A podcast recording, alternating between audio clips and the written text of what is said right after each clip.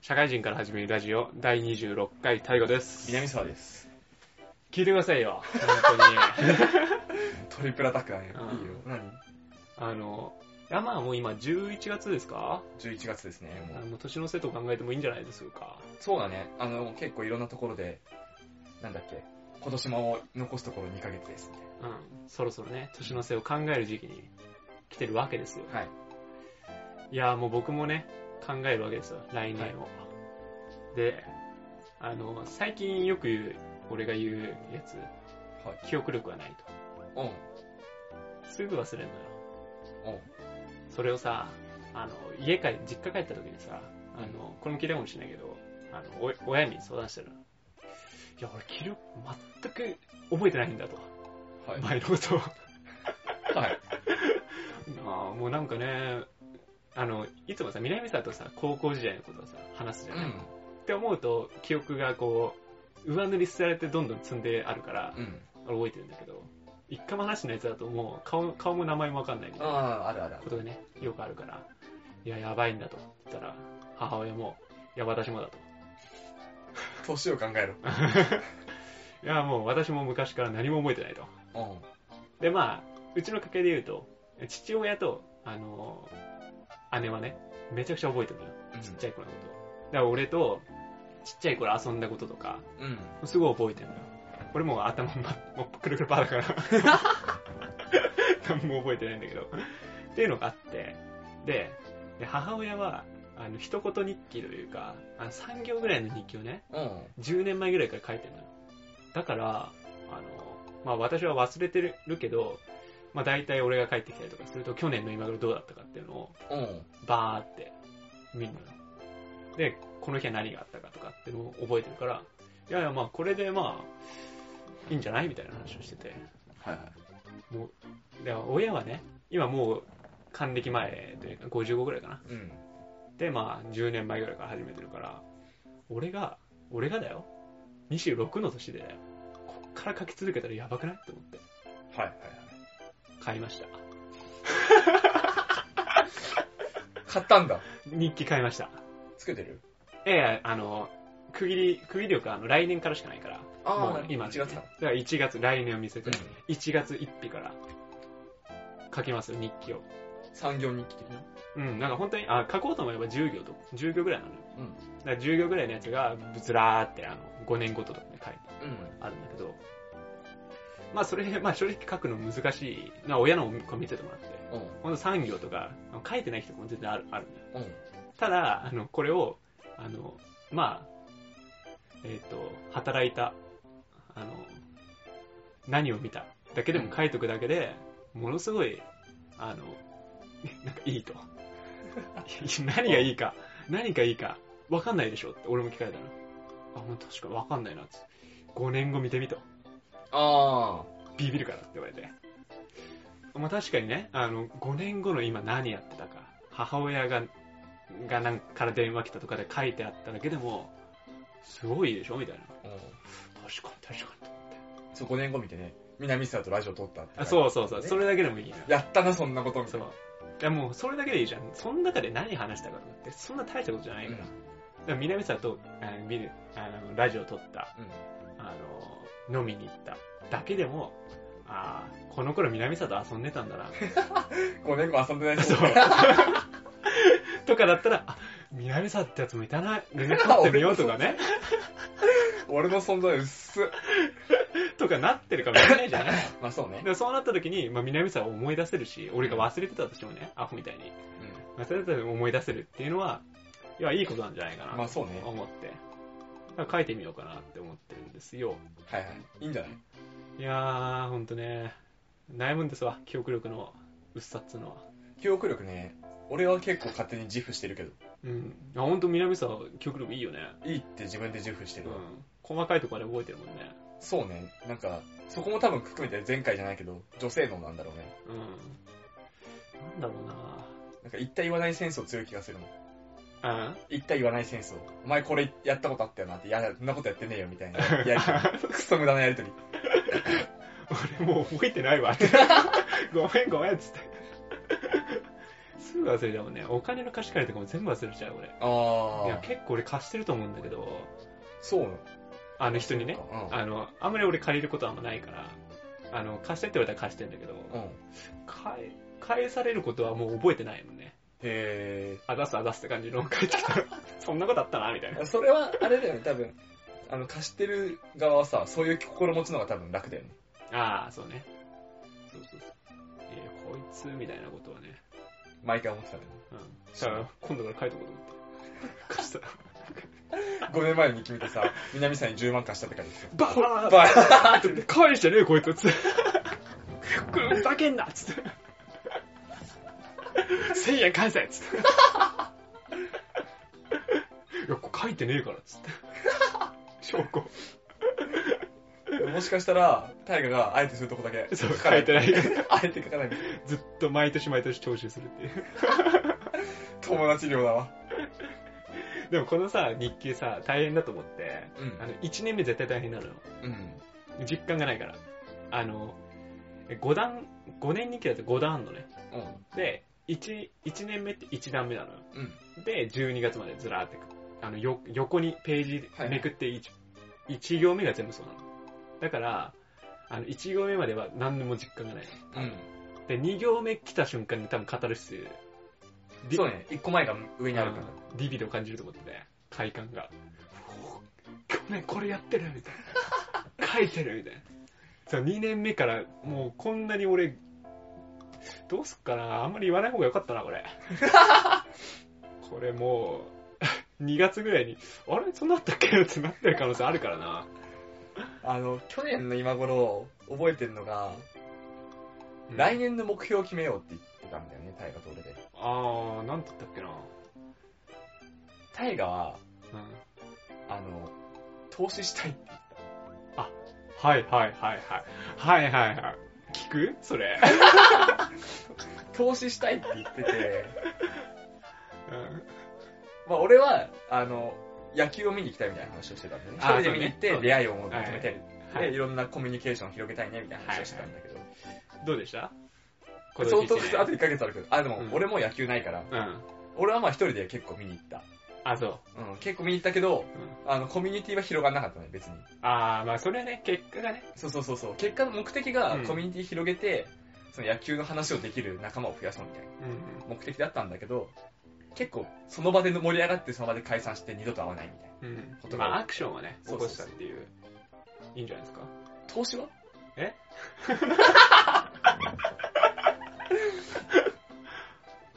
あ、いや、やろうとしたよ。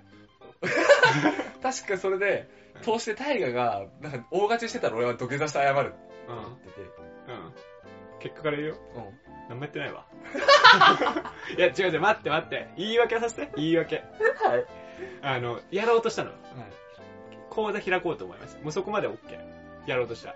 ただ、僕ね、いろいろね、ダメなとこあって、あの、こう、なんかね、いろいろ住民票とかなんか、うん。それね、あの、僕の個人の情報がぐっちゃぐちゃなのよ。うん。戸籍とか。あの、開くことさえできなかった。それで言うと。許されなかったんだね、金融機関にね。前提から終わってんじゃん。そう。開こうと思って、いろいろやった結果、もう承認降りなかったんだね。それで言うと。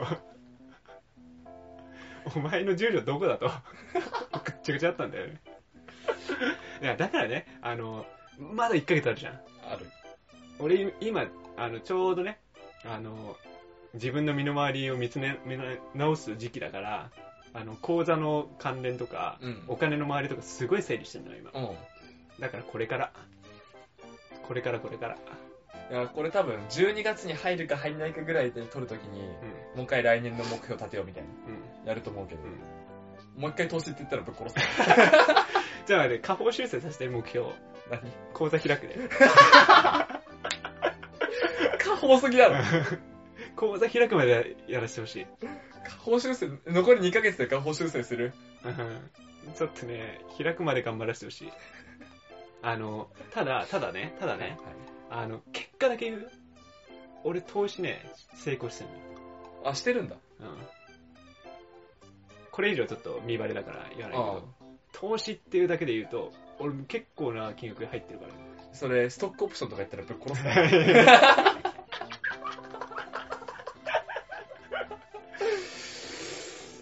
まあ、いっか、本編とか。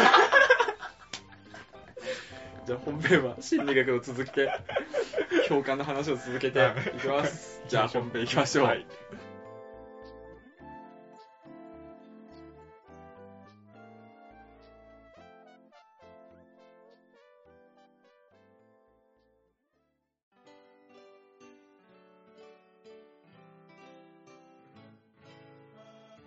はい、本編です。はい、本編です。いやー、前回に続きの共感の話なんだけど、はい。先に断っとくと、う俺この共感ってやつ、30分で分けてたの、大体。ん。全部で30分かかる想定で。うん。うん。で前回20分話しちゃったの。うん。残り10分分ぐらいしか ないんですけど、うん。いいよ、いいよ。バランス間違えたの。うん。15分15分で区切る気だっ俺の力で20分までにしてやるよ。た。前回何話したかってね、振り返ると、うん。まあ共感っていうのが、えー気持ちの共感と考え方の共感の2個ある。うん。で、気持ちの共感は、えー最終的にたどり着く場所であって、うん。その前に考え方の共感をちゃんとできてないと、気持ちの共感につながりませんよそうね、前回俺が引っかかったとこね。そう考えの共感。と。考えを共感して、最終的に、えー気持ちの共感、感情の共感に行きましょうという話をしました。はい。で、でまあ、ここで一例をもう一個挙げさせてもらうと、えっ、と、職場でいじめられてる人がいましたと。はい。で、いじめがあって辛いみたいな話をされたときに、うん。まず、最初にそれを二つに分けます。さっきの考え方と共感。はい。感情の部分でね。二分すると、えーっと、考え方の部分は、おそらくいじめられて辛いっていうところは、まあ、いじめられたくない理由があると。うん。で職場でいじめられてる、いじめられたくないっていう気持ちがあるってことは、まあ、会社っていうのは、そういうピリピリした場所じゃないって思ってるんだろうな、みたいな。うん。その人は。うん。っていう考え方ができますよね。うん。で、まあ最終的に、そういう、みんなで仲良くやりたい職場で、うん。いじめみたいなピリピリしたことが起きてるから辛いうん。という感情に結びつきます。はい。で、これに、これの相談を受けたときに、まあ、一定数の人ね、ある程度の人は、ちゃんと、あ、それは辛いね、みたいな。うん。いじめは嫌だよね、みたいな話をしてくると思うんだけど、中には、いや、職場なんていうのはそうやって慣れ合う場所じゃねえから。うん。一定の成果を上げる場所であって、慣れ合いとか楽しさを求める場所じゃないよ。うん。だからお前がそうやって職場でいじめられてるとか仲良くやりたいとか思ってるのは甘えだよ。うん。って思う人もまあ何人かいるんじゃないかなとうん。思います。いると思います。はい。本当にいるかは別としてね。うん。例で挙げるとね。職場でいじめられるのは、えーっと、慣れ合いで、お前それ職場で楽しみたいとか、な慣れ合いたいとか思ってんだろうみたいうん。なことを突っ込んでくる人もいると思うんですけど、はい。まあ、そ例えば、タイガーがその、えーっと、職場は慣れ合いじゃないと思ってる人だと思って聞いてほしい。うん。そうすると、えーっと、自分の考えとそいつが言ってることは全く考え方が違ううん。ということになるじゃん。うん。そういう時に、えーっと、どうやって共感をしていくかうん。っていう話なんだけど、これは相手の考え方を100%認める必要っていうのはまあないです。はい。で、かといって自分の考えを100%相手に押し付けることも必要もない。はい。50%、50%ですか？50-50ってね。うん。うまいことバランスを取ることが大事で、えーっと、基本的に考え方っていうところに特化して言うと、間違っている100%、1から100まで全部間違ってるっていう考え方をしている人はほぼいないです。うどっかしら正しい。ん。うん。で、どっかしら間違ってる。うん。っていう人がほとんど。で、100%正しいっていう人がいないと。まあ、1たす1は2ですっていうのは、まあ、100%正しいかもしれないけど、うん。考え方の面ではそういう明確な区分ができませんよねっていうところで。で、それに対して、えー、一番いいやり方が、一部分を認めていく方式。やるね、それは。そうはい一部分を認めて、そこで認めた部分で共感していく。っていうのでも十分共感として成り立ちます。今回の例で言うと、それは仕事でも何でも楽しいに越したことないよね。いじめられないで楽しくややれた方が、それは仕事いいよね。うん。っていう認め方ができるよね。確かに仕事は慣れ合いじゃないかもしれない、その人の考えでは。うん。でも、楽しい方がいいじゃない。うん。つら、なんか苦しみながらやるよりも楽しくできた方がいいじゃない、仕事だって。っていう見か認め方をして、楽しい方がいいのに、そういう状況になってないのは辛いよね。言い方ができますよね、と。うん。うん。うん。わかる。っていう、この一部分を認めていく方式。うこれは、まあ、上級者でもなく、結構一般の人やってると思うけど、こういう共感の方法は有効ですと。ん。うん。使って、ぜひ使っていってくださいっていうはいはい。お話でした。うん。で、これは一例で、あって、まあ最終的に、もう早い段階からまとめに入っちゃうけど、うん。何が言いたいかというと、バランスが大事ですと。要は、はいあの、さっき前回パートで言った、あの、相手の気持ちを考えすぎないって話でもあったと思うんだけど、うん。相手の気持ちに合わせすぎたりだとか、相手の気持ちを考えすぎたり、相手に共感しすぎたりするっていうのは、人間の心にすごいストレスを抱えることになります。大河が辛いって言ってる。で、俺も辛い気持ちにならなきゃいけ。とかね。大河が言ってることを全100%肯定しなきゃいけないとか。大河が何考えてるか考えなきゃいけない。俺が大河の目の前でタバコを吸うたびに、大河タバコの煙嫌だ、嫌かもしれないな、嫌だな、みたいな。うん。とか、そういうのを考えすぎるのもストレスになっちゃうので、一定のラインでバランスを取ることがとても大事になります。うん。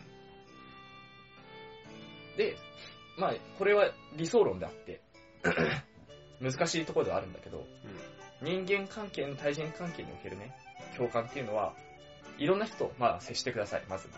うん。うん。で、いろんな人の考え方を触れてください。で、いろんな人から聞いた話を、ちゃんと共感する、努力をすることで、相手が何を考えてどう感情が動いているのか。うん。うん。この、さっきでいじめの例で言うと、いじめられて辛い人、うん。いじめられて何も考えてない人がいる。いじそもそもいじめられてない人がいる。うん。で、いじめられてない人はどう考えてる？いじめられても別に何とも苦とも思ってない人はどう考えてる？うん。いじめられて辛い人はどう考えてどういう感情になってるっていうのをちゃんと分かる努力をする。うん。することで自分の中でもさいろんな考え方が最終的に身につきますよねと。うん。あ、こういう人もいる、こういう人もいる、こういう人もいるんだな。で、また違う、また別の人と接する。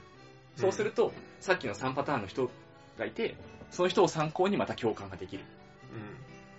で、その人はその3パターンに当てはまらない人だった場合は、また新しい考えが手に入る。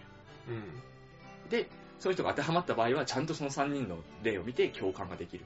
うん。っていうのを繰り返すことで、コミュニケーションがだんだん上手くなって、周りの人と円滑な人間関係が築けるようになりますよっていうのが、うん。この共感における理想の人間関係ですね。うん。これを目指してみんな頑張ろううん。というのが、今回の共感パートと対人関係編の総括はいはになります。い。いろいろ言いたいことあるなオッケー。いいよ。こっから俺多分しばらく何も言えないから、大河から質問、質疑応答コーナーで。えーっとね、あ、わ、わかる。まあ、でも結構ね、それ、か完璧同意なんだよね。完璧同意よかった。完璧同意。反論じゃなくてよかったわ。そう、完璧同意で、あ、それ、そうあるべきだなってわかるし。ただ、あのー今、あの、僕らが、いろんな人と関わるって結構限定的に結構難しいじゃん。うん。どうしていこうかなって思ったのが一つと、うん。あの、あと、あの、普通に僕だったら、その、もう自分の人間性分かってるし、うん。もう大体分かってるっていう中で、で、その前、前の段階だと、まあ大学時代とかで、うん。あの、そそれこそ高校時代とかで、まあこういう人間の考え方ってあんまもう共感できないなって分かっていく中で、で、もう一回、この26歳ってなった時に、もう一回触れ合うべきなのか、うん。さっきみたいにさ、そのテラスハウスの話があった時にあったね。パーティーピーポーみたいな人に誘われても、俺は別に行きたくないってうん。思えるってなってるけど、今だからこそそういう人と関わるべきなのか、どっちなんだろうなって思った。なるほどね。そなそれなんかちょっとどうなんだろうなと思って、もう、もう自分の中で切っちゃってるところとか、っていう部分もう一回向き合うべきなのかな、とも思ったし。向き合うに越したことはないと思うんだよね。うん。あの、いや、機会がないのは実際マジでそう。そうだよね。機会は本当にない。ない、ないから、あ、どうしようかなってのも思う,、うん思うんだよね、それは。だから、さっきのオープニングで話した野球のコミュニティを広げたいみたいなのがあったけど、そういう活動をするべきかしないべきかで言うと、うん。まあ、しなくても支障がないならする必要は特になくて、多分会社の中でもいろんな考え方をしてる人がいると思うんだよね。会社のために、えー A プランがいいと思いますって人と、うん。B プランがいいと思う人と C プランがいいと思いますみたいな時に、積極的に考え方を吸収していこうっていうね。なんでこう思ってんのこの人はっていううん。うん。ところを考える努力はするべきであって、うん。そこの間口を広げた方がそれはやりやすくなるよね。はいはいはい。で間口を広げる努力はその人の裁量に任せるって感じになっちゃうよね。まあ、やらないよりはやる方がいいよねそうそうそうそうっていう話だよね。どこまで広げて、そのためにわざわざそういうネットのオフ会みたいなうんところにまで参加するほど頑張るかどうかはもう任せになっちゃうよねうん感じだね。まあ、自分がどんだけ足りないかとかそうそうそうっていう話ね。はいまあ、だから結局、まあなんか俺そこまで必要感じてないけど、うん。そのそれでこそさ、その18歳とかさ、うん。その15歳とかさ、もうティーンエイジャーたちはさ、うん。これ頑張るべきだと思うんだよね。そうだね。高校生の時とかは結構さ、最後の、うんさっきの大河の話じゃないけどさ、う高校の時に切っちゃってる人とかいるわけじゃん。ん。俺も結構高校の時は、こいつらとは喋らない、うん。うん。こいつらと仲がいいみたいな二極化してたし、そこはやっぱ取っ払っちゃうべきだなとは思うよ。うん。26っていう年からは難しい。うん。いや、またさ、あれじゃない。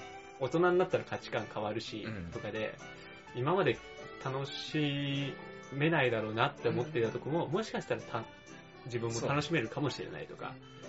まあ俺、この前、結構前にさ、あの、会社の、別の会社の人の付き合いで、クラブとか行ったのよ。うん。クラブの DJ やるからって言われて、はい。あ、じゃあ行きますよ、つって。行って、あ、全然楽しくねえな。改めて思ったけど、うんまあでもそういうさ、あの、あの、まあ自分から行動的にしなくていいけど、うん。断るっていうこともしなくていいのかなって気もするんだそうよね。ね。そういうの、例えば参加したら、何が楽しいんだろう、この人はっていうう。ん。で、あ、じゃあこういう側面があって、この人楽しんでるんだなって理解できるのは大事だよね。うん。自分が楽しめる必要はなくて、うん。じゃあ俺もそれを楽しめる人間にならなきゃって思う必要はないけど、うん。こういう楽しみ方をしてる人もいるんだなっていう考え方を持つのはとても大事かな。うん。その、合わねえなで切っちゃうのは、とりあえずやめた方がいいっていう。うん。そりゃそうだね。うん。こういう共感、共感でいろんなところとコミュニケーションを取れる人がコミュニケーション能力が高い人ぁうん。で、対人関係がうまくいってる人なんじゃないかなと。うん。なるほどね。はい。うまくいきたいもんだなそこ。職場で本当に人間関係とかいらねえやと思ってる人はもしかしたら、いや、言い方悪いけど仕事が実はできない人の可能性もね。うん。まあ人間関係というか、あの、か 仕事の考え方とかってあるしそうだね。プライベートとかどうでもいいと思うけどね。うんそこ講師今度は別にする必要ないけどね。仕事の上での関係っていうのは、うん自分が楽しいと思ってるのとあんま良くないかなそうだねね。いろんな考え方があるっていうのは理解した上で、いろんな考え方を理解して自分の考え、正しい、自分の中でちゃんと正しいと思える考え方を導き出せるなら、うんそれがベストだよね。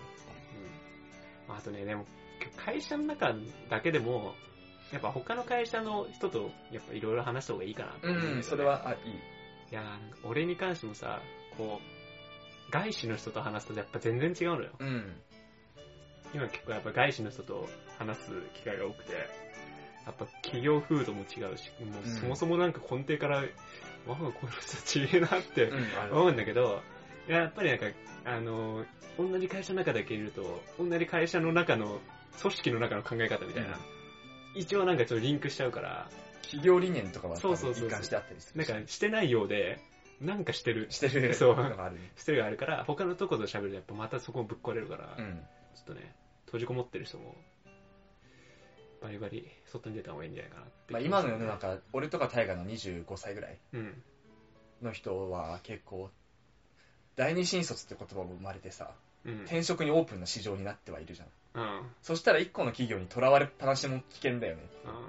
第二新卒がいいか悪いか知らんけどね。まあ、制度がいいか悪いかは別としてうん、あの、そんぐらい転職に抵抗がない世界になってる。昔はもう一個の企業に勤めてるうん。うん。終身雇用でもずっといるみたいそうね。な。だったけど、今はもう3、4つ転々とするのが当たり前みたいな風潮になりつつあるから、間口を広げて、ちゃんと視野も広げておくことに意味はある世界なのかなと。うん。楽しいですよ、それの方が。楽しいね、絶対に。僕も転職するんで。結構あの転職の時とかも、前の会社の固定観念とかにとらわれてる人は、うん転職初日で結構失敗するとか。うん。失敗すると思前の仕事ではこういうやり方だったんですよみたいな説明をされても、いや、だから何みたいな。感じでとらわれたりするんで。もうなんかそれほんと心配だわ、俺も。ああ、そこは心配ない。うん。いやまあまあ心配って思ってるだけマシだろうけど、うん。あの、やっぱ4年間もさ、うん。やってるとさ、染みついちゃってんじゃん。いろいろやり方もそうだし、仕事のフローとか、その組織のやり方とか、うん。染みついちゃってるから、他の会社行ったらどうなんだろうなって。うん。重視する点も違って、うんフローも、本当にフローが違うだけで何もかも違うから、そうそうそうそうそう。まるで使えない人間っていう可能性はね、可能性もあるからね。前のやり方が捨てらんない人とかね。うん。そうそう。だからもうそれは頭切り替えてうん。いきたいかなって思いつつね。そういう時にやっぱり、周りの同じ部署に配属された人とかにうんね、いろんな話を聞いて、考え方と感情をちゃんとリンクさせてうん。学べると転職にも有利かなと。はい。転職した際に。はい。すごい円滑に、その部署の人とうん。うん。仕事ができるようになるんじゃないかなと。うん。就職の時も多分そうだと思うんだよね。大学までの慣れ合いと職場でだいぶ違うと思うし、そうですね。環境が変わる時にはやっぱりそういう心意気が、周りを理解していくっていう。はいはい。で、自分も理解してもらうってちゃんと。うんうん。あ、そういう、例えば大河が入ったことによってさ、大河の前の会社のいいとこをその部署に引き継げたら最高じゃん。そうだよね。そあ、そんなんあんの？それすごいね、いいね、みたいなうんうん。ことになるかもしれないじゃん。うんそれを完全に塞ぎ込んで相手の言うことだけ聞いてるんじゃなくて、うん。うん。ちゃんと自分の会社では前こうやってて、こっちの方が効率いいと思うんですけど、どうですか、うんみたいな。できたら最高じゃないっていう。うんうん。自分のいいとこを引き出してもらって、相手のいいとこを吸収していく。うんうん。ってやって対人関係ができると、素晴らしいですね。なるほど。いい感じで締められるんじゃないですか、これは。これで対人関係編を締めたいと思います。はい。次は？集団編だね。それこそ、クラスとか、学校のまた苦手なとこか。とか、あの、部署とかね。また苦手だな。ちっちゃい集団から大きな集団に切り替えていくことを思ってるんで、最初は小さい集団から、うん。部署、クラスみたいな。最終的に会社、学校みたいな。うん。飲み会での立ち回り方法を教えてくださそれは対人関係じゃないから。い。いや、組織の。10人ぐらいのさ。結構ね、集団って言うとね、あの、集団対集団とかもあるのああ、はいはい集団対集団の関係性、あの、A、学校 A、学校 B の、うん。A と B のどういう関係だとか、はい。企業 A、企業 B のどういうやり方っていうのもあるし、企業 A の中の AA っていう部署、うん。AA の部署対企業みたいな、A とはい企業みたいなやり,、やりとりとかうん。っていうのを含めて集団、幅広いですね。幅広い。これが多分一番長くなるかな。うん。これで多分来年の今頃も同じことやってると思う。集団の話してると思う。長くね？でもそれで終わったら多分社会心理学終わっちゃうから。あ、そうなんだね。なるほど。わかりましはい。綺麗な形でし、た。はい。対対人関係終わっていこうと。はい。じゃあ次回、新規一点、集団の編、お願いします。はい。お願いします。じゃあエンディングで。はい、エンディングで。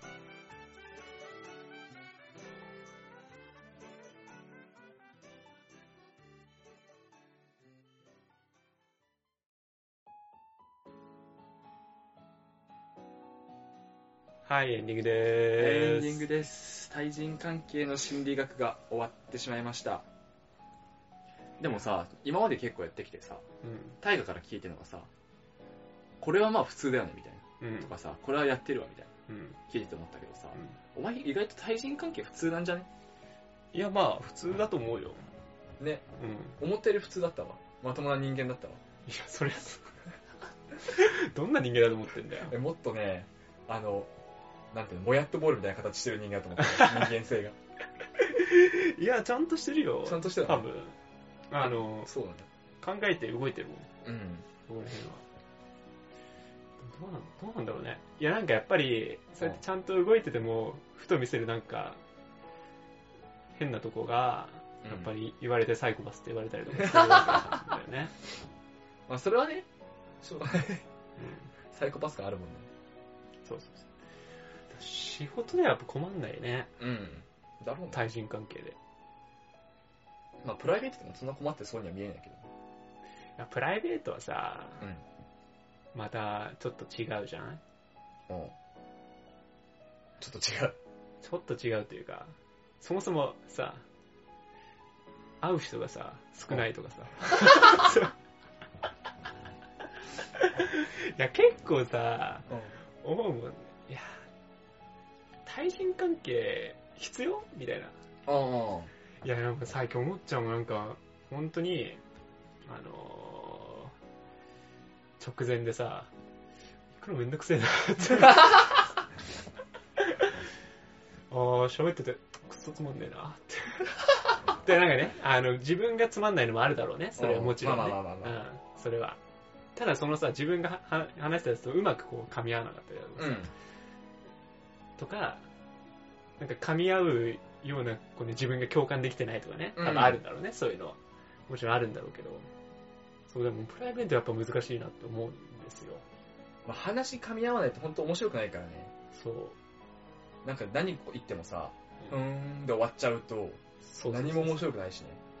そうなんかね、思った方向に転がんない時とかさ、そうかといって、なんかディスカッションでめっちゃ長い議論したいわけでもないし。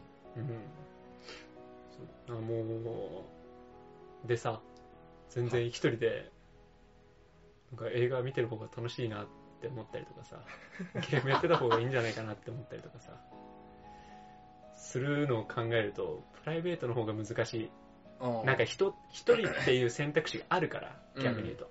そうね、い一人しかないじゃないからね。そうそうそう。で、仕事だと、あの、一人っていうのは絶対ないし、うんあの、まあもう自覚あるけど、一人じゃ何もできないっていうのがうんあるから、あの、周りとコミュニケーション取ろうっていう、自分の、なんか排水の陣のあ コミュニケーション能力を出すことができるけど、一人、プライベートだとそういうのがないからさ、うん。こう後ろに行くのも前に行くのも自由だと、またちょっと、ね、コミュニケーションのさ、アクティブ方法も変わってくるんうん。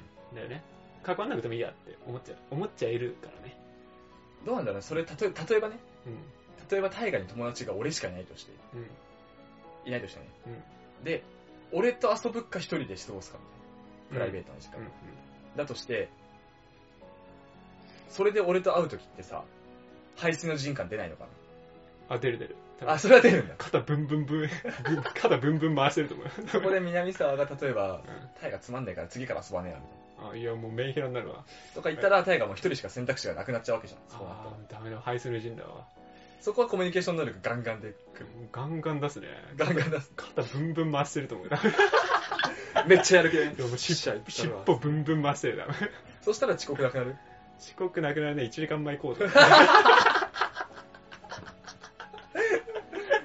たんだなまだ、まだって。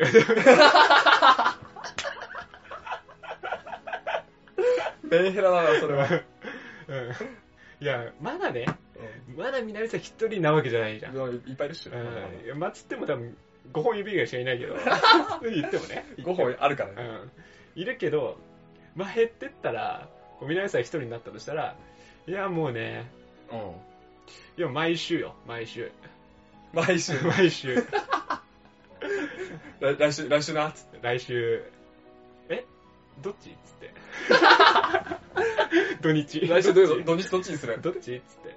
え、無理なの？金曜夜で。つって。もしかしたらさ、あの、結婚して遊ばなくなる人もさ、うん意外とそういう感じなのかな？うーん。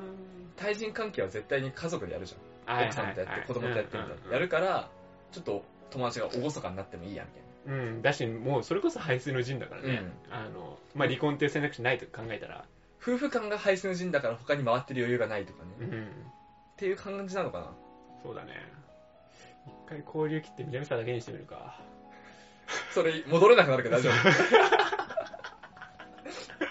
そっからまた5本に戻すの難しいよ。けど。もう中野に行くから。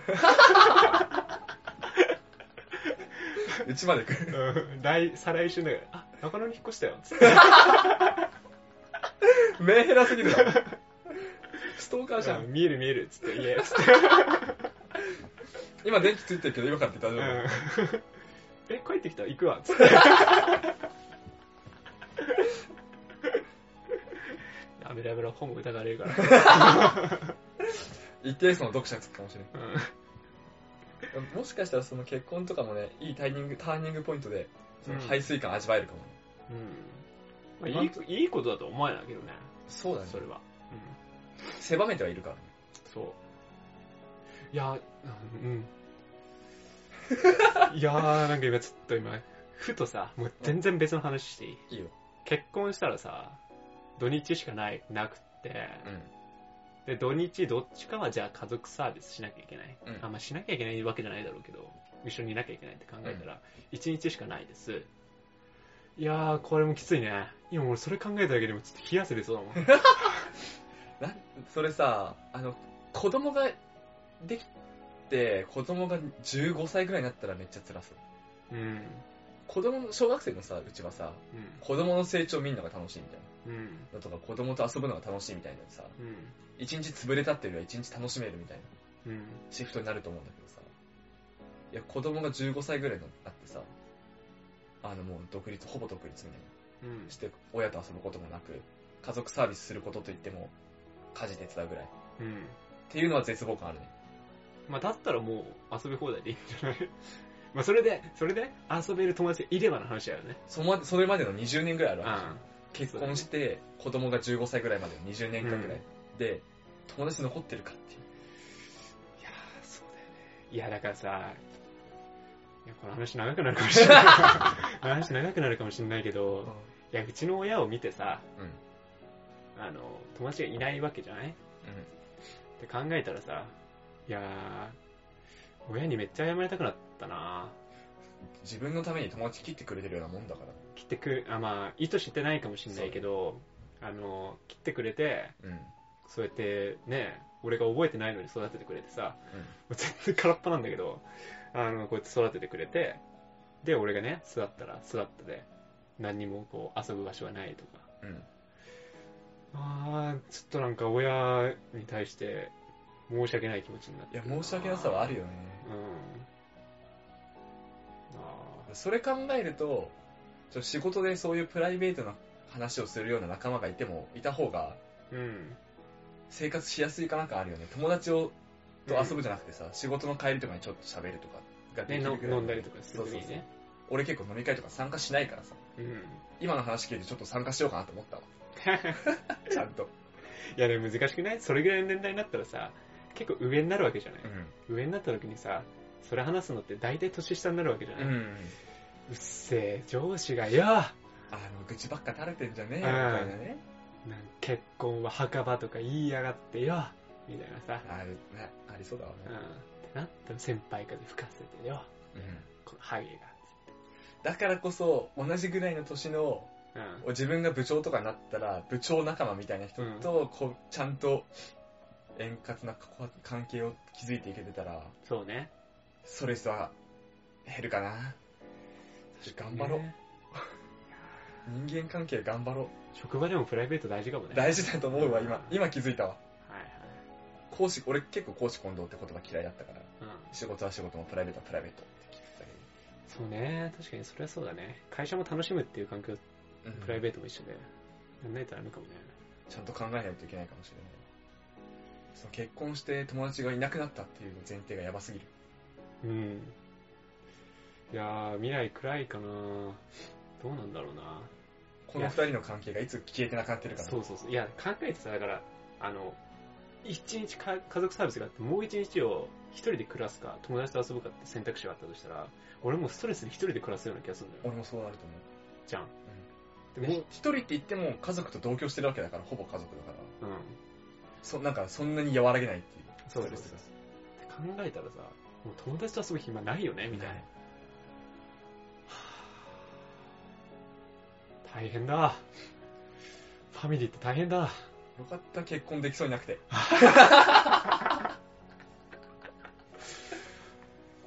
あまあね家族サービス南さん家族サービス南さんみたいなね。頭おかしいよね。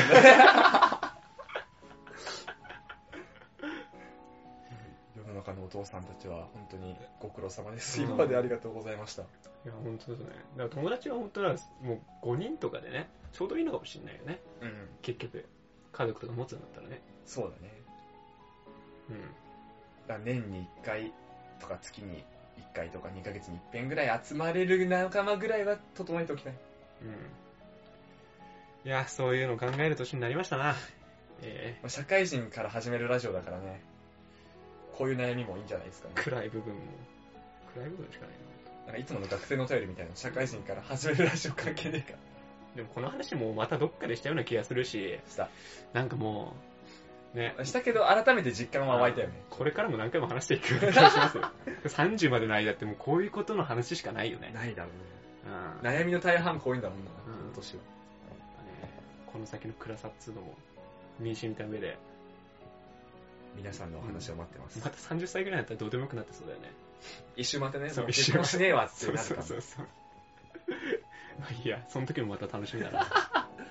じゃあ、メールアドレス。はい。シャカラジ199にアットマーク Gmail.com です。シャカラジは英語199には数字です。syakaradi199 にアットマーク Gmail.com です。えー、ツイッターとかブログとかのコメントでもお待ちしております。はい。OK ですか？OK です。はい。じゃあ、また来週、お相手はタイガと。南沢でした。